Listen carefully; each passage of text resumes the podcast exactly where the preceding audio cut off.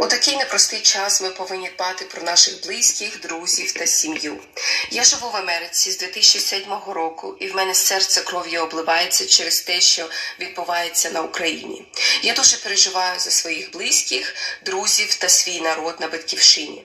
Ми сильні, ми переживемо цей непростий час.